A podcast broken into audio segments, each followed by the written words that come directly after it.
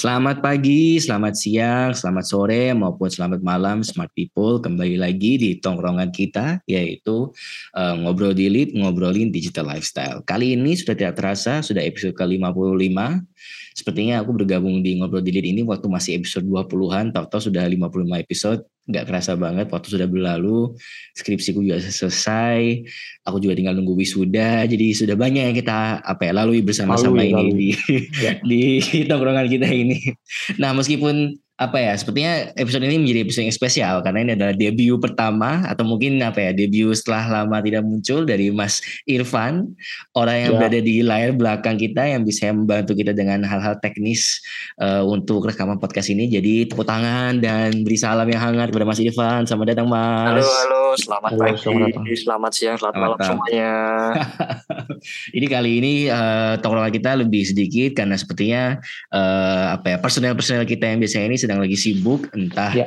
sedang di luar kota lah atau sedang menjalankan tugas lah. Jadi orang kita ini hanya ada aku, Mas Ada dan Mas Ivan. Betul. Nah, untuk apa ya topik kita kali ini mungkin menjadi sebuah apa ya topik yang apa ya trending ya as always tapi tidak lagi nge-trending banget sih sekarang. Mungkin cuma kita lebih ingin apa ya mengulik suatu hal yang menurut kita adalah fenomena yang cukup menarik yaitu adalah fenomena second account. Nah, pasti apa ya smart people yang mungkin sumuran sama aku generasi apa ya kalau aku ya berarti Gen Z ya atau apa ya post milenial lah ya. Kayak setelah apa ya orang-orang generasi milenial uh, mungkin sangat familiar dengan istilah second account. Jadi pada dasarnya itu adalah akun kedua yang ada dari eh, akun-akun media sosial yang kita miliki. Misalnya kayak Twitter kita punya akun satu kemudian ada akun satunya lagi untuk tujuan apa. Tapi sepertinya ya. istilah second account ini cukup populer di kalangan pengguna Instagram di mana apa ya kecenderungannya adalah uh, orang itu punya satu akun yang itu publik yang misalnya orang kalau ada apa-apa ngeteknya ke situ atau mungkin itu adalah ya. akun yang di follow kantornya atau sering ngetek ke kantornya atau apa sedangkan dia memiliki akun pribadi yang itu mungkin di layar belakangnya adalah ngomongin kantornya di storynya misalnya Betul. Jadi apa ya? Tapi sebelum kita ngomongin second account ini, mungkin kita apa ya? Mungkin aku mau kayak semacam introduce apa ya? Semacam findings kecilku, kayak apa ya? Uh, mungkin juga nanti bisa dari Mas Irfan maupun Mas Adan nimbrungin dari pengalaman masing-masing. Tapi aku melihat ada sebuah apa ya? Ada sebuah pola dari bagaimana kita menggunakan apa ya sosial media ini. Karena menurutku di zaman yang serba digital ini itu pasti kalau media sosial itu adalah merupakan apa ya perpanjangan atau extension dari kita hmm. diri sendiri itu loh.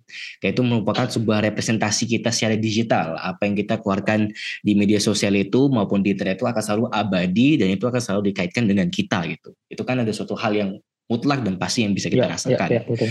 Namun apa ya ketika awal-awal internet ini muncul, sepertinya orang orang-orang itu pada saat itu lebih apa ya lebih hati-hati mereka lebih cenderung untuk menggunakan uh, apa ya uh, pseudonym maupun menggunakan nama-nama anonimus untuk akun-akun mereka.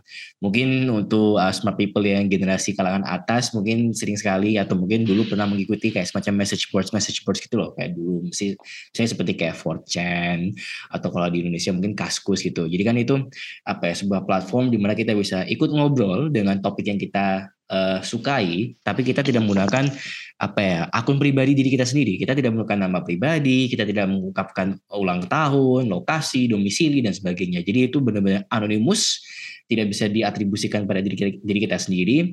Dan kita dan oleh karena itu kita bebas mau ngomongin apa.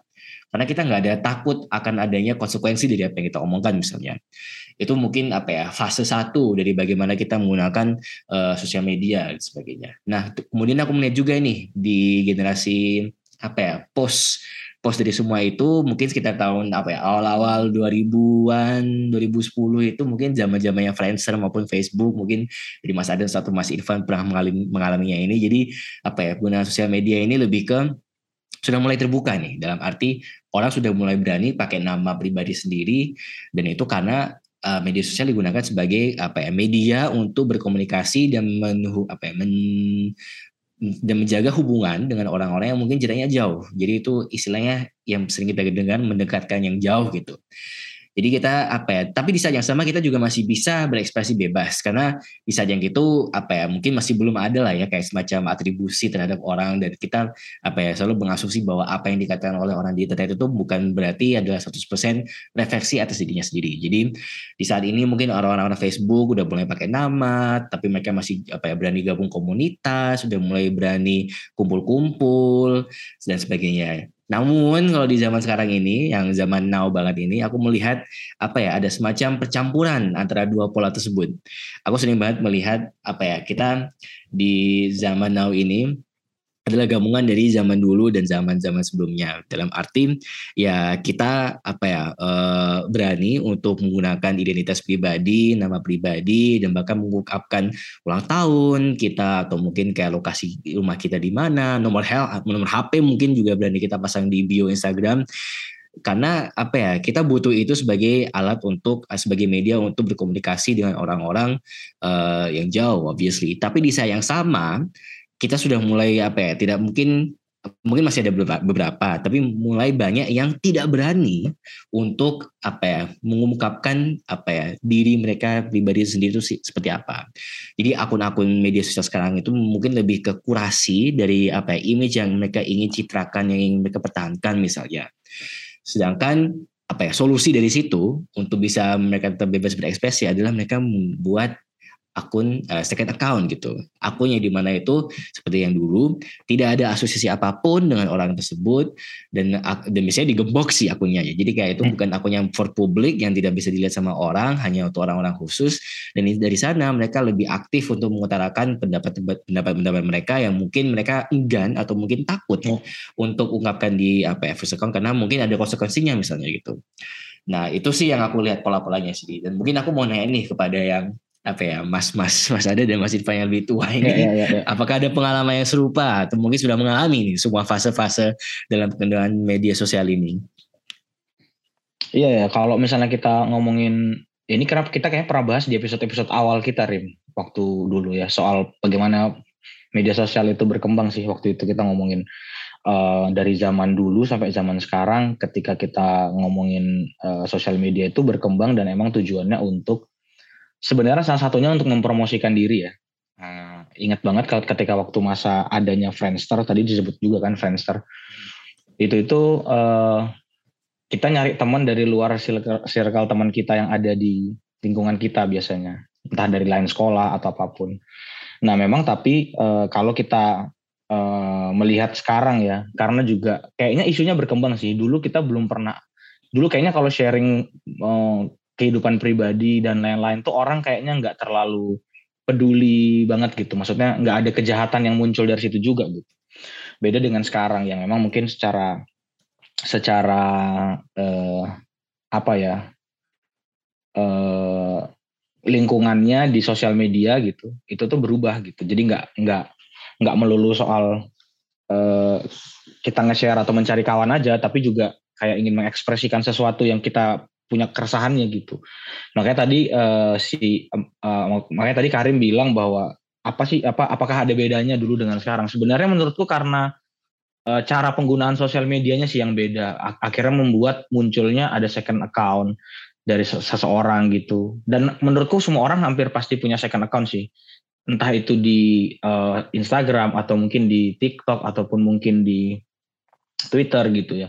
Bahkan secara spesifik kalau misalnya di Twitter itu kan ada istilah alter ego kan. Jadi dia membuat satu akun alter yang memang uh, apa ya mengekspresikan dirinya yang menurut dia sebenarnya gitu. Kita juga pernah bahas ini di di waktu sebelumnya. Nah menurutku uh, ketika kita berbicara soal second account ini soal uh, bagaimana dia melindungi apa yang dia ingin sampaikan sih atau apa yang dia ingin ungkapkan aja. Tapi sebenarnya dia masih jadi kayak sekarang ada close friend ya. Uh, tapi ada yang bahkan menurut dia close friendnya itu juga nggak perlu tahu apa yang kita sharing gitu. Jadi dia bikin akun lagi yang isinya orang-orang yang dia pingin dengerin uh, orang-orang ini aja yang harus ngedengerin isu yang aku munculkan gitu.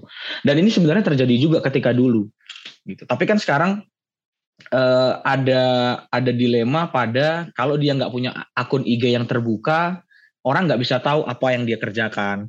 Meskipun ada LinkedIn ya, tapi media promosi yang paling oke okay kan menurutku tetap Instagram ya untuk mencitrakan diri. LinkedIn itu kan mencitrakan diri sebagai suatu hal yang serius gitu.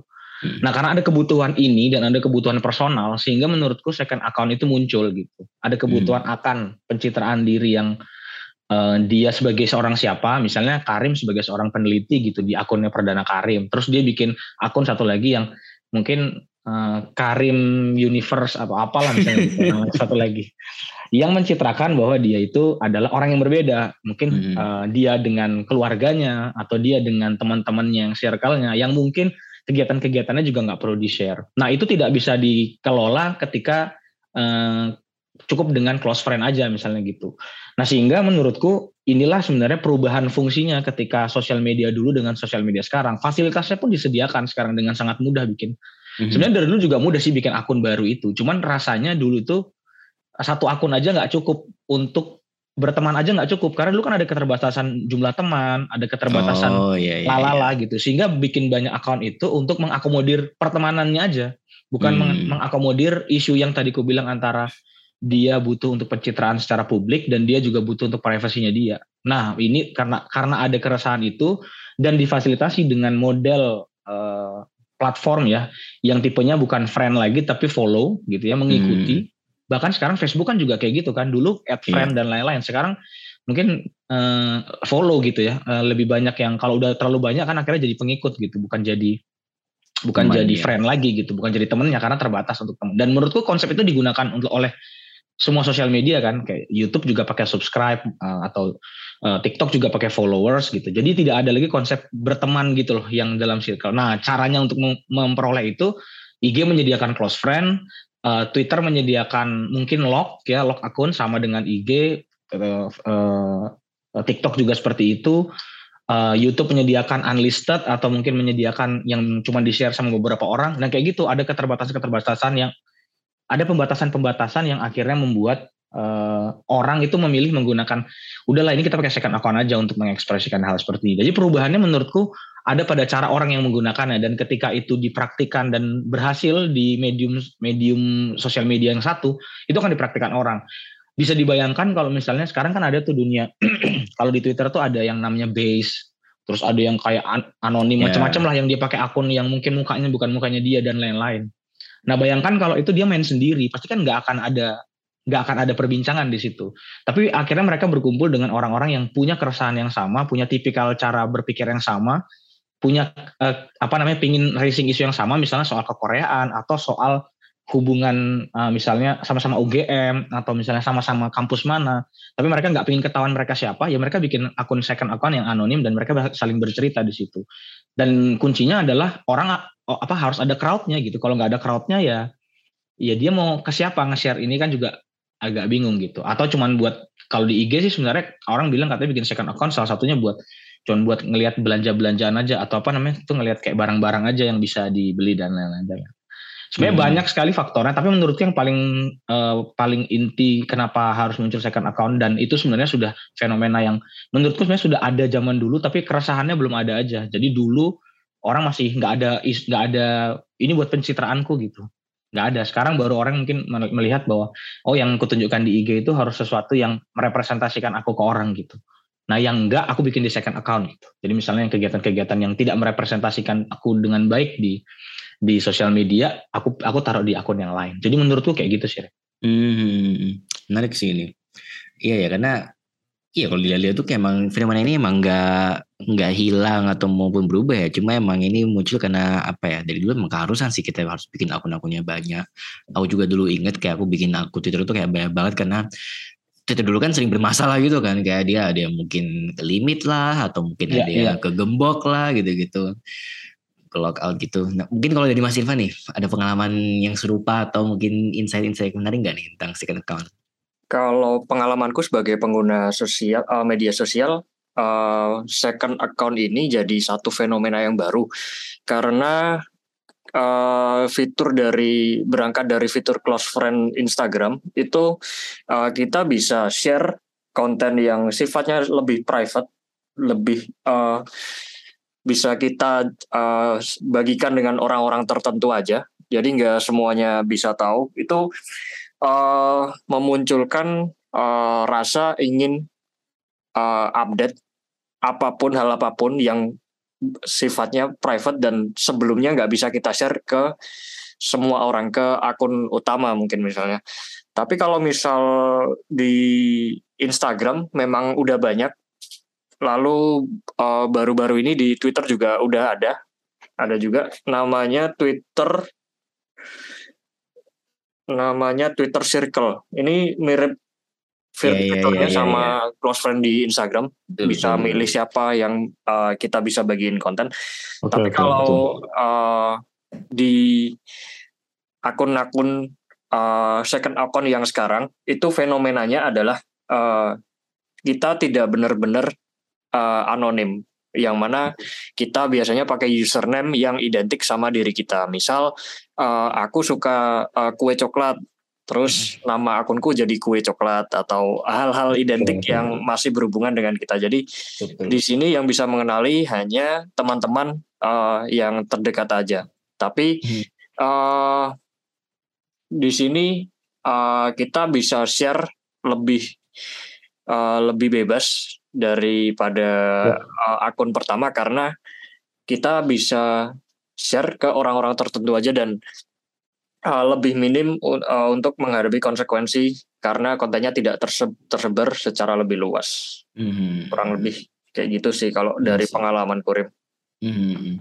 Ya, sepakat sih aku juga apa ya uh, kenapa aku tertarik dengan second account ini justru apa ya karena kuliah sih. Jadi aku hmm. uh, kalau dari pengalamanku kayaknya aku main Instagram itu kayak nggak begitu aktif lah ya kayak SMA juga apa ya mungkin aku aja nggak ngikutin tren sih tapi kayak aku bikin Instagram terus kayak kemudian mulai kuliah kan terus kayak ya biasalah kuliah kegiatannya ya ada yang pantas diupload di media sosial ada yang mungkin harus dipikir-pikir dulu ini wah ini lagi keren tapi kayak um, upload nggak ya? Kayak takut persepsi teman-teman kita kayak gimana kan.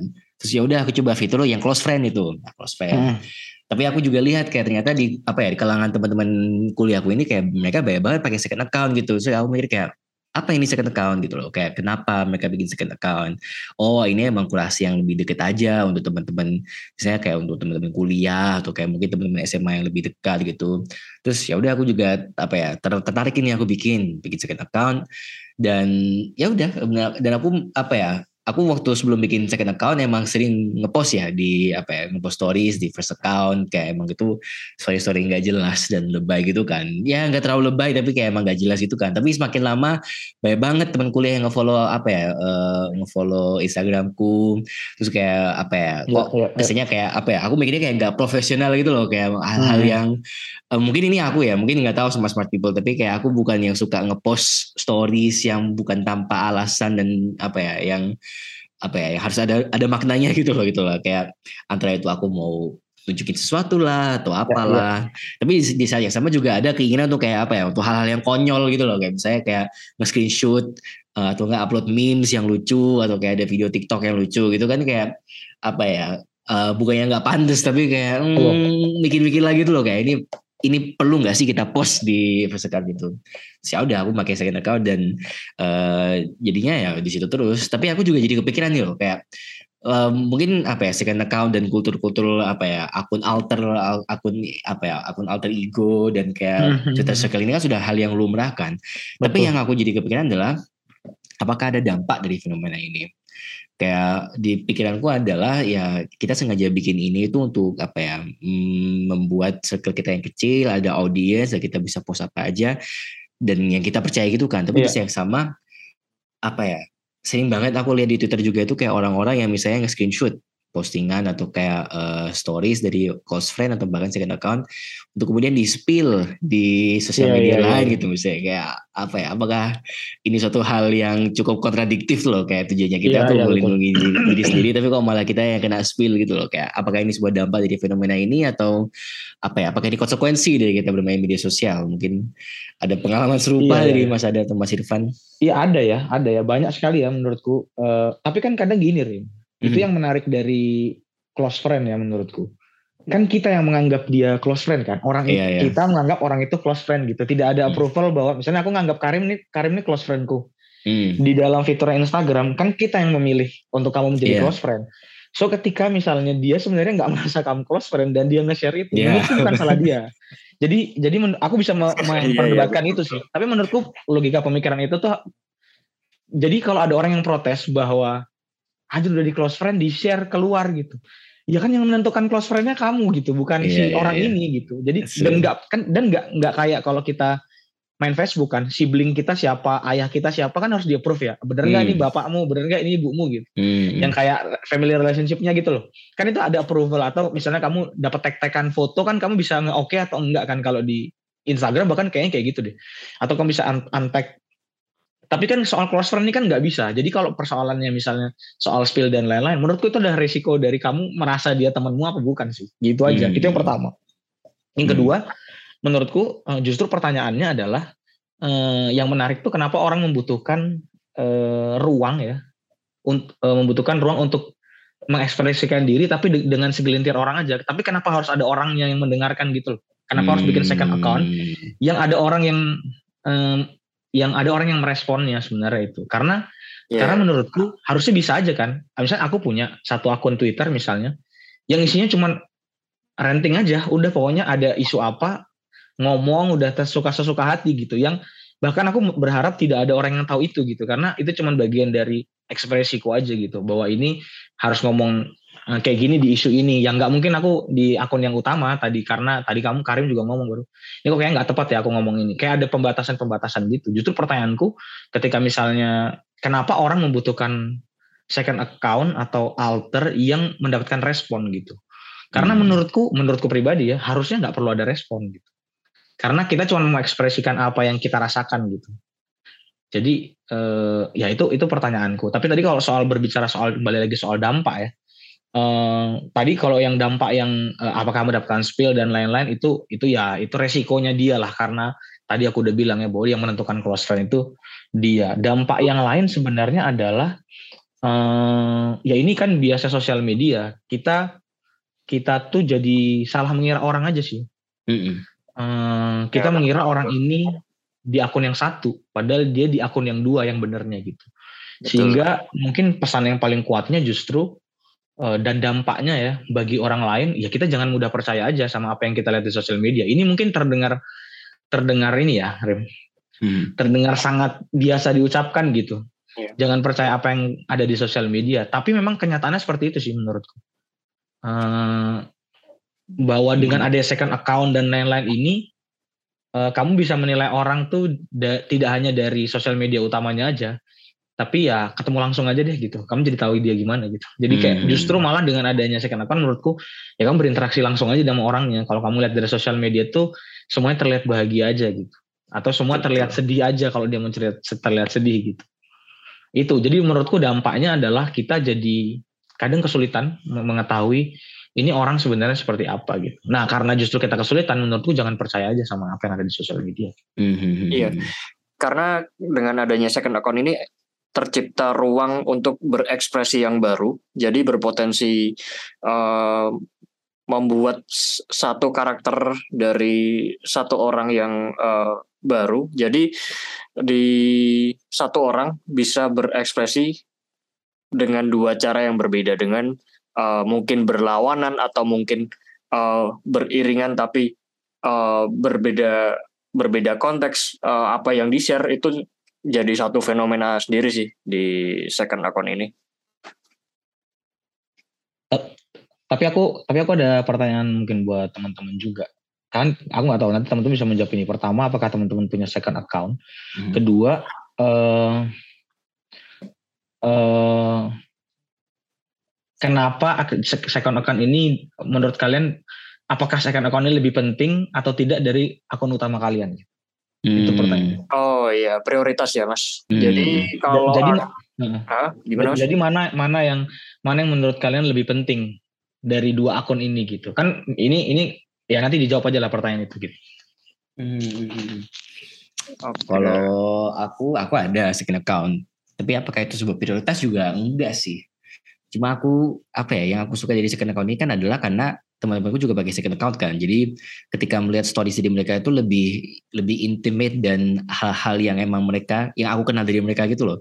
Karena ya itu uh, mungkin di kalangan apa ya di kalangan generasiku first account itu jadi semacam akun yang superficial gitu loh. Hanya apa ya kurasi dari apa yang kita ingin tujukan kepada uh, umum misalnya. Kalau misalnya kita lagi traveling kita paling kayak foto apa ya foto lokasinya kayak oh lagi di sini nih orang. Tapi mungkin kalau di second accountnya itu kayak lebih ke makan apa nih orangnya terus kegiatannya apa aja nih di sananya gitu ketemu sama siapa aja gitu gitu jadi apa ya aku suka second account karena ya itu sih. Merasa lebih intim aja itu loh. Kayak ini adalah teman-temanku yang emang aku kenal dan kayak emang ya, ya. Uh, apa ya, ya merasa kayak ya seperti kayak kita ngobrol biasa gitu loh. Tapi kayak kita nggak usah ngobrol. Kita coba tinggal lihat di story aja. Jadi aku lebih suka lebih sering buka second account karena sering ya. melihat stories. Tapi either way first account second account aku jarang banget ngepost. Malah okay. aku nggak ada hal yang menarik untuk jadikan konten dalam hidupku itu loh. Kalau kalau nggak ya kerja ya tidur atau apa gitu loh. Jadi ya cuma seputar seputar itu sih kalau kehidupanku. ya, iya, kalau iya. aku sendiri nggak punya uh, akun second account karena di circle teman-temanku memang tidak ada yang menggunakan itu. Mungkin ada ya, satu dua, tapi uh, tidak begitu aktif dan banyak. Jadi aku tidak uh, berasa mewajibkan diri untuk membuat second account. Hmm. Dan cuk, uh, fitur close friend aja udah udah cukup sih kalau dari aku.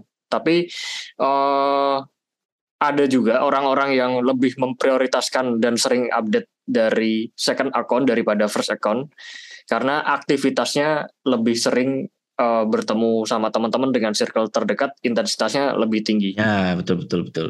Iya iya. Sepakat ya. kalau itu. Makanya makanya aku merasa di beberapa teman-temanku uh, ini bukan soal bukan soal intensitas juga ya sebenarnya. Tapi ya bisa di maksudnya bukan pure soal prioritas, tapi soal tadi Karim sebenarnya juga bilang lebih suka yang mana gitu. Hmm. Tapi kebanyakan temanku juga suka yang di second account karena di situ dia bisa menjadi dirinya sendiri kalau dia bilang kayak gitu. Padahal menurutku juga enggak sih. Enggak menjawab persoalan dia menjadi dirinya sendiri atau enggak ketika menggunakan second account. Tapi ya itu, mungkin orang kan kebanyakan lebih jujur di yang akun yang lebih jujur di akun yang kedua ya, akun yang second yang tidak dipublikasikan keberadaannya gitu. Gitu. Hmm. Gitu sih. Oh, benar-benar.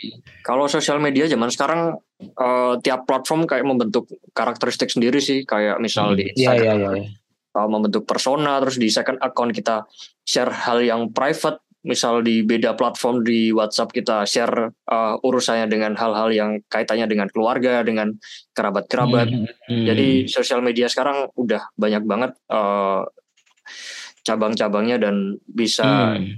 ya gimana tinggal gimana kita manfaatinya lah. Betul. Tapi juga aku melihat kayak emang ada apa ya perbedaan cara penggunanya dari generasi-generasi itu loh kayak aku nggak pernah ngepost apa ya story WhatsApp itu loh. Tapi kayak aku sering banget lihat kayak yeah, guru-guru yeah, yeah. SD, guru-guru SMP, SMA yeah, aku tuh kayak sering banget ngepost story WA. Dan itu nah, untuk hal-hal yang trivial gitu loh. Jadi kayak nah, mungkin itu, itu iya kan itu kayak apa ya semacam apa ya pola-pola yang lucu gitu loh kayak ibuku juga sering ngepost di story WA, story WA. kayak lagi ngapain tapi, lagi masa apa ya, tapi gitu. ini ini mungkin bisa jadi satu bahasan tersendiri ya tapi menurutku uh, itu publikasi yang efektif menurutku Rim. Yeah. Itu aja sih kalau menurutku. Karena sebenarnya kita punya mungkin kita punya banyak kontak itu di WA daripada hmm. di di betul. apa? Iya betul betul. Di, di, di Instagram kita ya maksudnya aku dikit lah followerku di Instagram di Twitter juga dikit. Tapi WA dugaanku paling banyak sih harusnya kalau aku post story gitu dan uh, ya aku ya uh, bapak ibuku kan nggak main IG dan sosial media lain ya. Jadi kayaknya kalau aku ingin membanggakan sesuatu tuh kayaknya di WA deh. Jadi yeah, mereka akan melihat yeah, gitu. Yeah. Aku bisa acara di sini. Ya, cuman itu, yeah. cuman itu ruang yang mungkin mereka baca betul, gitu. Betul, betul. Itu sih kalau aku tujuannya itu gitu. Nah mungkin hmm. yang lainnya merasa uh, mereka nggak main IG karena terlalu muda mungkin, mereka nggak main uh, Facebook karena ribet mungkin aplikasi atau segala macam nggak main TikTok apalagi karena terlalu ini yeah. jadi mereka memilih yeah, yeah. ruang itu tapi itu menurutku bagus untuk kita bahas di next ini kali mm -hmm. yeah. jadi topik buat minggu depan sih ini mm -hmm, soal story mm -hmm mungkin untuk apa ya kayak merangkum sekaligus kayak apa ya karena sudah mau habis juga waktunya mungkin pertanyaan terakhir nih. Kayak apakah kira-kira fenomena account ini akan terus berlangsung di masa depan? Apakah apa ya sustainability-nya seperti apa ini? Apakah apa ya apalagi isu-isu seperti web 3.0 dan sebagainya itu kan apa ya bikin aku penasaran kayak apakah kita akan terus menerus apa ya mm, menjadi anonim di circle kita sendiri atau mulai harus berani mengekspresikan diri kita sendiri di akun yang publik. kalau menurutku sih tetap akan berada kalau kita lihat dari pola-pola yang terdahulu emang penting sih kayak adanya semacam apa ya uh, image for public kita dan kayak image for apa ya friends and circles kita gitu selama kita masih orang-orang yang belum terkenal atau apa gitu misalnya dan tapi misalnya jadi dilematis loh karena sepertinya arah dari media sosial dan internet sekarang itu adalah bagaimana kita bisa memverifikasi diri kita, diri kita sendiri di internet gitu loh which means that obviously hmm. akun-akun anonimus ini itu akan uh, susah untuk apa ya bisa berlanjut dan bertahan gitu. Mungkin apa ya dari dapat Mas Adat maupun Mas Irfan gimana untuk fenomena ini? Iya, Irfan dulu deh. Nah, kalau dari aku balik lagi ke circle ya. Ada circle-nya atau enggak ada teman-teman yang gunain atau enggak. Kayak misal uh, orang-orang tua, uh, rekan-rekannya yang yang pakai WhatsApp aja, mungkin ada yang pakai Instagram aja. Nah, itu balik lagi ke circle-nya, ada yang nanggepin atau enggak. Selama ada yang menanggapi dan ada circle-nya, menurutku masih akan berlanjut fenomena ini. Sepakat sih. Di Mas Adan mungkin? Uh, kalau terakhir. Iya, yeah, kalau aku ini akan ada terus sih fenomena-fenomena yang bentuknya kelompok, privacy, itu akan muncul dari bentuk lain ya. Nanti mungkin ada istilah baru lagi yang kita nggak tahu yang yang emang memaksa orang tetap menggunakan platform tersebut, tapi uh, mengerucut pada kelompok kelompok-kelompok tertentu lah gitu. Fenomena second account pun menurutku makin banyak, terutama di Indonesia karena bikin akun masih masih gampang ya. Hmm. Uh, verifikasi number kan kita SIM card ya, ini kita ke aturan Kominfo harus ya. Belum ada aturan yang jelas untuk penggunaan uh, dua nomor SIM card untuk satu atau banyak nomor SIM card untuk satu nomor KTP kan itu juga jadi problem banyak ya, terutama di penipuan digital dan lain-lain. Itu masih akan terus berkembang sampai regulasi itu menurutku dibatasi. Paling enggak nanti akan ada uh, kesulitan lah bagi orang untuk membuat second account dengan nomor yang baru gitu ya, karena kan biasanya pakai nomor yang berbeda dengan nomor yang first account. Nah itu akan berpengaruh sekali pada keberlangsungannya. Setidaknya di Indonesia lah gitu. Di luar negeri kan mungkin ada akun-akun e, kayak gini. Itu kan nanti juga akhirnya jadi jadi akun-akun buzzer dan lain-lain lah. Arahnya ke sana juga sebenarnya second account yang yang untuk kebutuhan komersil komersil kayak gitu. Yeah. tapi menurutku e, e, trennya untuk orang membuat akun lain untuk kehidupannya itu akan muncul.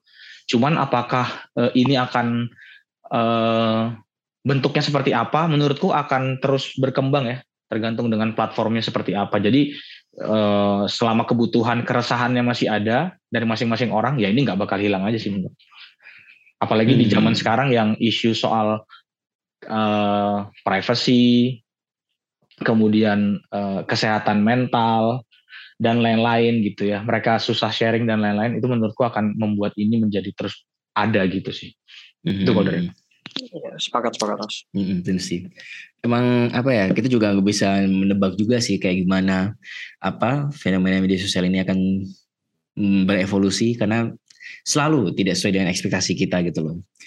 Tapi ya meskipun begitu, smart people satu hal yang kita bisa selalu berekspektasi akan terus menerus jadi bagus adalah konten-konten kita di cfds.visipol.ugm.ac.id maupun di media sosial kita di cfds underscore UGM untuk Twitter maupun Instagram. Dan untuk Facebook kita juga ada di Center for Digital Society. Jadi kita cukup alami nih smart people. Kita ada di semua media sosial.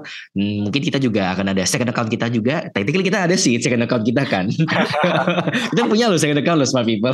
CFDS itu punya second account namanya Live at CFDS. Jadi itu behind the scenes tapi juga itu publik tentang apa ya kegiatan-kegiatan kita uh, sebagai uh, anggota dari CFDS ini. Cukup cukup menarik loh. Aku baru ingat dan baru sadar ya ternyata kita punya second account loh ini kantor yeah. ini. kantor mana lagi loh smart people yang punya second account. Jadi follow juga lah uh, at CFDS underscore UGM sama at uh, live at CFDS itu kita posting kegiatan kita sehari-hari itu kita kunjungan ke ke mana lah atau ke mana lah mungkin aku lupa sih karena aku jarang ngetag dan ngepost tapi uh, salah satu apa pencipta kita uh, Chansu ini sering sekali dia ngetag live at CFDS ya, ya, ketika ya. dia sedang di Mamuju, Mamuju jadi kalian Mamuju. bisa melihat di sana aku nggak ngepost sama sekali waktu di Pontianak sama Mbak Amel lupa karena sih kalian bisa jadi konten loh itu kalau ya. dipikir seharusnya di mana pun berada itu ngepost itu ya karena ya, ya. Ya karena kita pengen sharing bahwa iya, iya. bahwa di CFDS itu kita bisa ke mana-mana uh, guys. Betul, bisa dapat experience macam-macam ya. Meskipun betul, betul. kalian baru, meskipun asal kalian punya kemampuan aja menurutku mm -hmm. kita fair lah di kita. Pengen. Pokoknya seru lah guys. Uh, next time kalau misalnya aku ada agenda keluar kota pasti aku akan ngetek at live CFDS. Uh, eh, jadi selalu pantau terus di media sosial kita semua. Dan sampai jumpa minggu depan. Mungkin kita akan bahas tentang apa yang tadi kita sebut tadi. Masalah generational gap antara pengguna media sosial. Tapi who knows. Uh, terima kasih semuanya smart people telah mendengarkan podcast kita kali ini. Semoga kita bisa tembus 100 episode. Karena sudah episode 55 jadi gak kerasa. Sampai jumpa berikutnya. Dadah. Bye teman-teman.